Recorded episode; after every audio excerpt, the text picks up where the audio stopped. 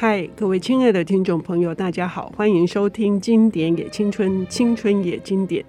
各位听出了这个前面的开头是有什么不一样吗？是的，呃，《经典也青春》在迈入第八年的这个当儿呢，我们决定要做一个比较崭新的突破，也就是。除了以往推广的十年、十五年以上的经典阅读之外呢，也要针对呃领读的来宾，他如果觉得在当代他心目中是杰作，有机会成为经典的作品，也会介绍给听众朋友们留意。也就是说，我们不再只有诶很旧很旧的东西，我们也有现在的正在发生的好书。今天邀请的第一位朋友呢，是曾经担任代班主持人的陈盈如小姐，木马文化的总编辑。她为我们带来的这本书呢，是荣获了经典奖的小说，也是呢何志和这位小说家。他睽违了九年的这个呃凝聚心力之作，Amber 你好，慧慧姐好，各位听众好。你跟志和老师其实也采访过他嘛？哈，是先前有在有台访问过他一次，对，嗯，这本书呢是经过的这个得奖的荣耀，可以知道说不是因为作者耗费心力。经过了九年的酝酿跟写作才写完了，它事实上是有呃非常深刻的讨论的。是《地铁站》这部小说很特别哦，一方面是它的主题很贴近我们的生活，地铁站每个人可能多多少少每天都会去一趟，尤其是都市的居民。那再来是它用非常亲近我们现代读者能够进入的方式，呃，走 A B 双主线来说一段。我们人生或者是不同境遇的人，在面对他生命中最大的问题的时候，他要怎么样去面对或者是处理，是这样的一个故事。嗯，嗯，这双的主线哈，一个是主述者主人公哈，嗯，男主人公他是在这个地铁公司担任这个运务管理课的这个主任哈，是，是一个单亲爸爸，是。自己的这个问题已经这个。层出不穷，都应付不来了。但是他应付职场上更麻烦的事。是，呃，这个主角叫叶玉安。嗯、那他在这个故事里面最重要的工作，其实就是防范自杀跳轨的事件再度出现。嗯、那其实对现在，比如说呃台北双北的居民来讲，我们会看到地铁站就捷运站，其实都已经加装了月台门嘛，所以这类的事情可能现在比较少见。不过我们可以把这整个故事就是放在一个，并不是那么明确指定什么样的时空、什么样的城市，其实还有很多的地方，它的地铁站里面可能是没有月台门的。那这样的事情可能会发生，或者是说这一类面对呃生命的抉择，呃面对生活的选择，这些事情每天每天我们都会遇到。那当事件出来的时候，我们到底要怎么做呢？那叶玉安这个中年男子哦，他真的很辛苦。其实我们 现在就是大部分的人都像他一样，就是一个中年的夹心饼干。那上有。老父老母啊，然后自己可能也面临了，不管是职涯的一个选择，到底是要继续往上呢，还是呃停留在原地？那往下，可能孩子长大了，他也变成他不再是当年什么小天使、小宝宝，好可爱哦，他会跟你顶嘴啦，甚至他有了跟你很不一样的价值观。那面对这样子的内外夹杂的处境，到底这个？地铁公司营运科的这个叶玉安，他会怎么做？那他的一个团队面对这么多的事件，他们又要想出什么样的办法，让这样子的事件不再发生？我觉得这双主线的故事就会以这样子的方式来开展。嗯，这本书的形式哈，嗯，是几个他们在他们的这个生命的道路口碰到了一个巨大的难关。呃，是要跨越它。那所谓的跨越，又是指的是什么？刚刚银如 Amber 他有提出说，哎，我们不一定要局限在台北，好，或者是我们呃直接带入是呃台湾的捷运站。事实上，全世界都有同样的问题，哈。日本是尤其是多的人身事故频繁发生的一个地方。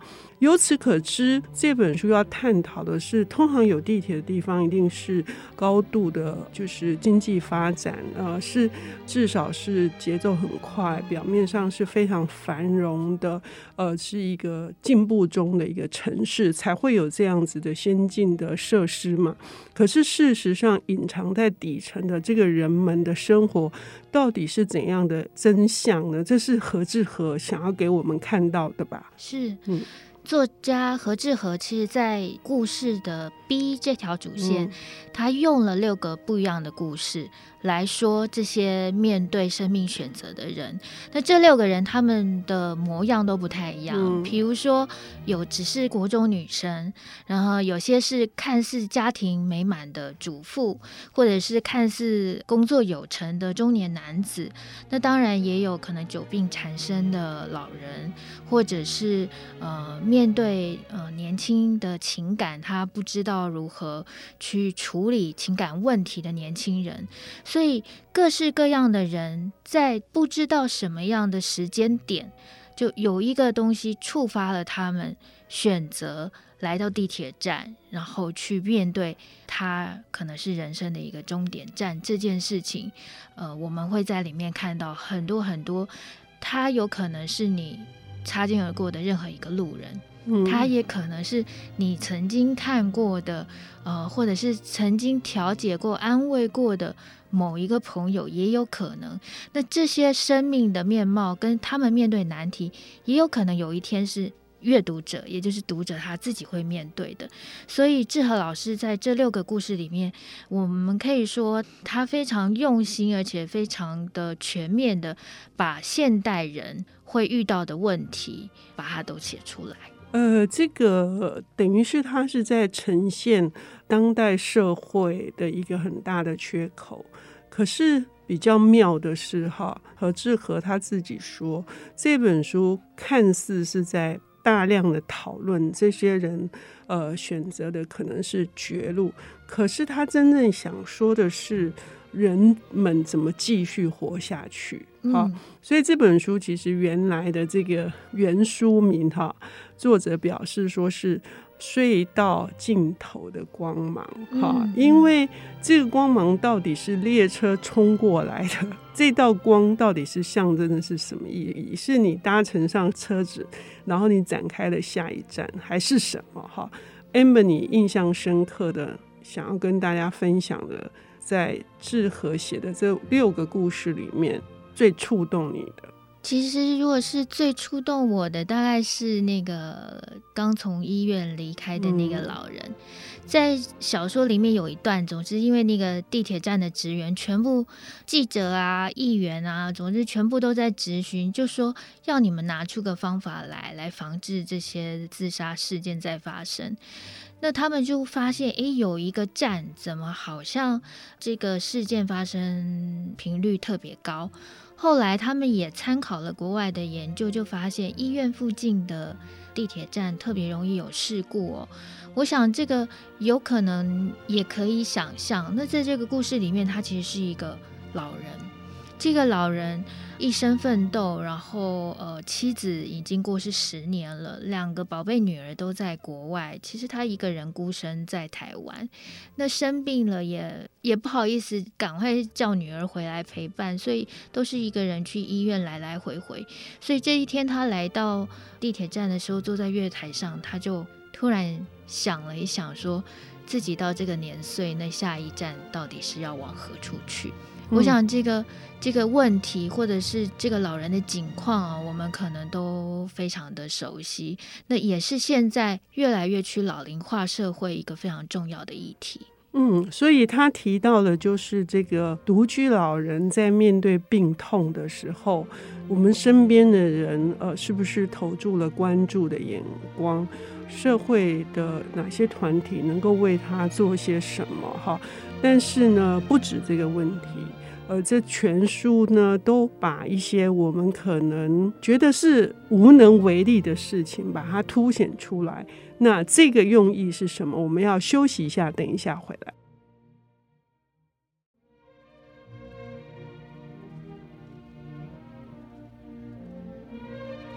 欢迎回到《经典也青春，青春也经典》。我们邀请到的领读人是木马文化的总编辑陈银如小姐，她为我们带来的这本书是被甘耀明这位呃优秀的小说家称誉的台湾的第一本地铁小说。以地铁的众生相以及他们选择的下一站的归途是什么为切入点，来呈现城市以及现代社会里面可能是光所照不到的这些角落，呃，有非常多的议题。那这个主角叶玉安本身就是了，他被困在呃失智母亲的长期照护，以及呃这个青春期少女的想要。离家独立、寻求爱情的呃，这个栖息地哦，好辛苦哦，辛苦哦。对这个女儿，对，呃，那她把这些问题呈现出来。有一个很大的关怀。嗯嗯，我们刚刚有聊到，就是在呃其中一个故事提到独居老人这个、嗯、这个问题之外哦，其实里面还有一个故事，我觉得也非常的重要。那这个主角是一个国中国三的女生。一个孩子早上翘课坐在地铁站里面，到底要做什么？那原来是因为也是一样嘛，就是以喜欢某个男生啊，写了情书，没料到这个男生不仅不接受这个心意，他还把他的情书就贴上网络去。也不能说公审，但是就是让大家在那里留言啊、嬉嬉笑啊、嘲笑。那甚至他的身份还因为他自觉的是好友，去曝光他的呃姓名、班级，所以整个网络贴文就是变成一个风暴哦。这种情况其实我觉得在现在是非常非常严重的，尤其是青少年，关于青少年的心理，还有他们遇到的这个网络引起的这个困境。一个是，呃，现在的孩子，因为我们少子化，很多的孩子他也许家里只有一个一个人，所以他其实那个孤单的感受很重。那一方面，呃，他没有手足；那一方面，他又特别的强化去跟他同才之间的连接，所以跟一个好朋友之间的关系是对他非常重要的。所以一个好朋友背叛他，哦，把他。呃，名字丢出去，那对他是一个很深重的伤害。那还有另外一个，当然就是一个青春少女的心意，最后变成一个嘲笑的标的。我们大概是现在很多人都很习惯，就是看到什么网络新闻啊，呃，随便贴一个，贴一句留言谩骂，也不是谩骂，就是嬉笑好了。可能自己都觉得没有恶意，但是很多的伤害其实是这些看似不经意的。恶意堆叠起来的。那我觉得我们在看故事的时候，其实我们每个人，呃，针对这六个故事，我们也许多多少少都会知道那个症结点在哪里。为什么这些角色他会选择去坐在月台上等着那辆列车冲过来？但是我们到底呃能不能多想想，然后也跟这个地铁站的人员一样去想说，那我们可以做些什么，让他不要去走入这样的一个。站里面的，嗯嗯，Amber 的这一段话里面，我有两个回应。首先，第一个是何志和在处理这些。就是情绪的转折的时候，非常的细腻。因为这个女生原来国中女生原来期待的是，对方即使不接受她，也是善意的，在第二天给她一个呃婉拒的回复。可是不料当天晚上，那个整个网络上就沸腾起来了。那她第二天所得到的是，所有的人都面带着那种一种轻蔑的嘲笑吧，哈。然后第二个是其他的男生。模仿那篇他的告白信，嗯，然后去呃揶揄他。嗯那我觉得他在就是作者在处理这个时候，会让我们感同身受的，我们也好像被深深的刺伤了哈。嗯、这个部分，以及另外的就是你提到说，哎，我们到底能做什么？我们就回到这个主角，这个主角其实不是一个令人 不是非常讨喜的，因为。因为他不是英雄，对，他不是英雄，以至于更加的生活跟写实，对不对？嗯、就是我到底能做什么？他想了各种很奇怪的方法，哎，你一路会不会跟我们说一下？这些就是防范自杀的方法稀奇古怪，比如说贴呃帅哥美女的照片啊，看了让人看了心情愉悦，或者是播音乐音乐的疗法。嗯最有趣的就是后来可能还诉诸宗教信仰的力量，但是就演变成很混乱的结局。那甚至这些方法就是有些非常的好笑，但有些非常的离奇，但有些是我们现在很多人也会呃仰赖的，比如风水啊，或者是信仰等等等等。可是到底到底就是在这些不停的努力当中，到底有哪一个方法我们可以说绝对？以及完全完美，能够防止这些自杀事件再度发生。我觉得，呃，我们跟这个地铁站的人，跟叶玉安一样，他最终他其实没有办法说，我就能够怎么样去解决。可是我们看到的是，即使是这样子一个平凡的中年男子。但是他在那个尝试的过程里面，以及好像中间有一度情况好转，他看到希望的状态之下，他仍旧在绞尽脑汁去想哪一个是可能的，嗯、那个新的可能在哪里？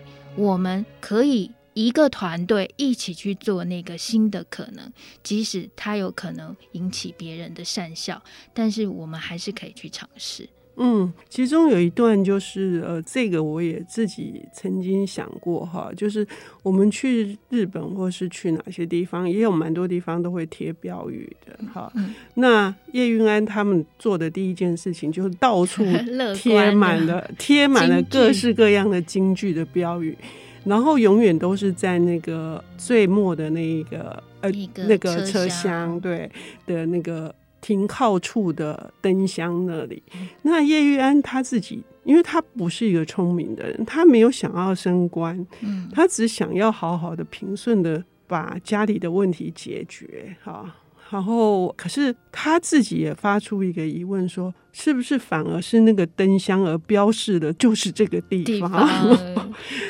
对，然后在这样的描写当中，确实我们我们会感觉到。就是这是一个困境，就是一个很大的困境。嗯、但是所谓最终的希望找到，就是如何继续活下去的。我不知道 Amber 你的体会是什么？我每次讲到这个问题，我就会想到卡缪，嗯、他就说，就是最严肃的哲学问题就是自杀。嗯、那我觉得跟这个故事里面的人一样哦。有些人就是突然他决定停步，那有些人他愿意继续走下去。面对生命的选择，有时候我们真的没有办法想说下一步该怎么走。我觉得也许就像你看到那个亮光，你真的只能朝着那个亮光走过去，你也不要去想。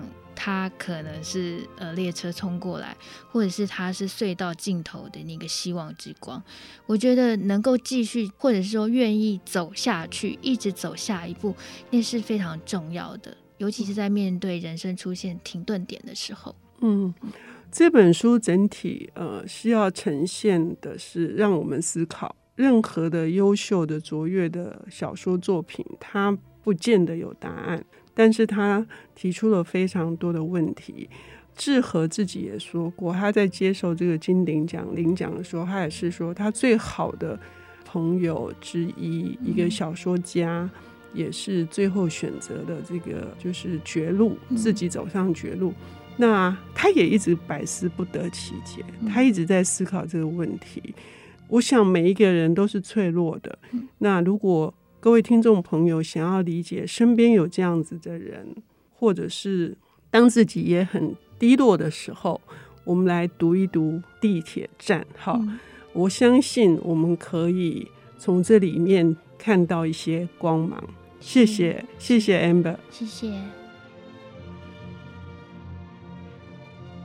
本节目由 IC 之音与瑞木读墨电子书联合制播，经典也青春与您分享跨越时空的智慧想念。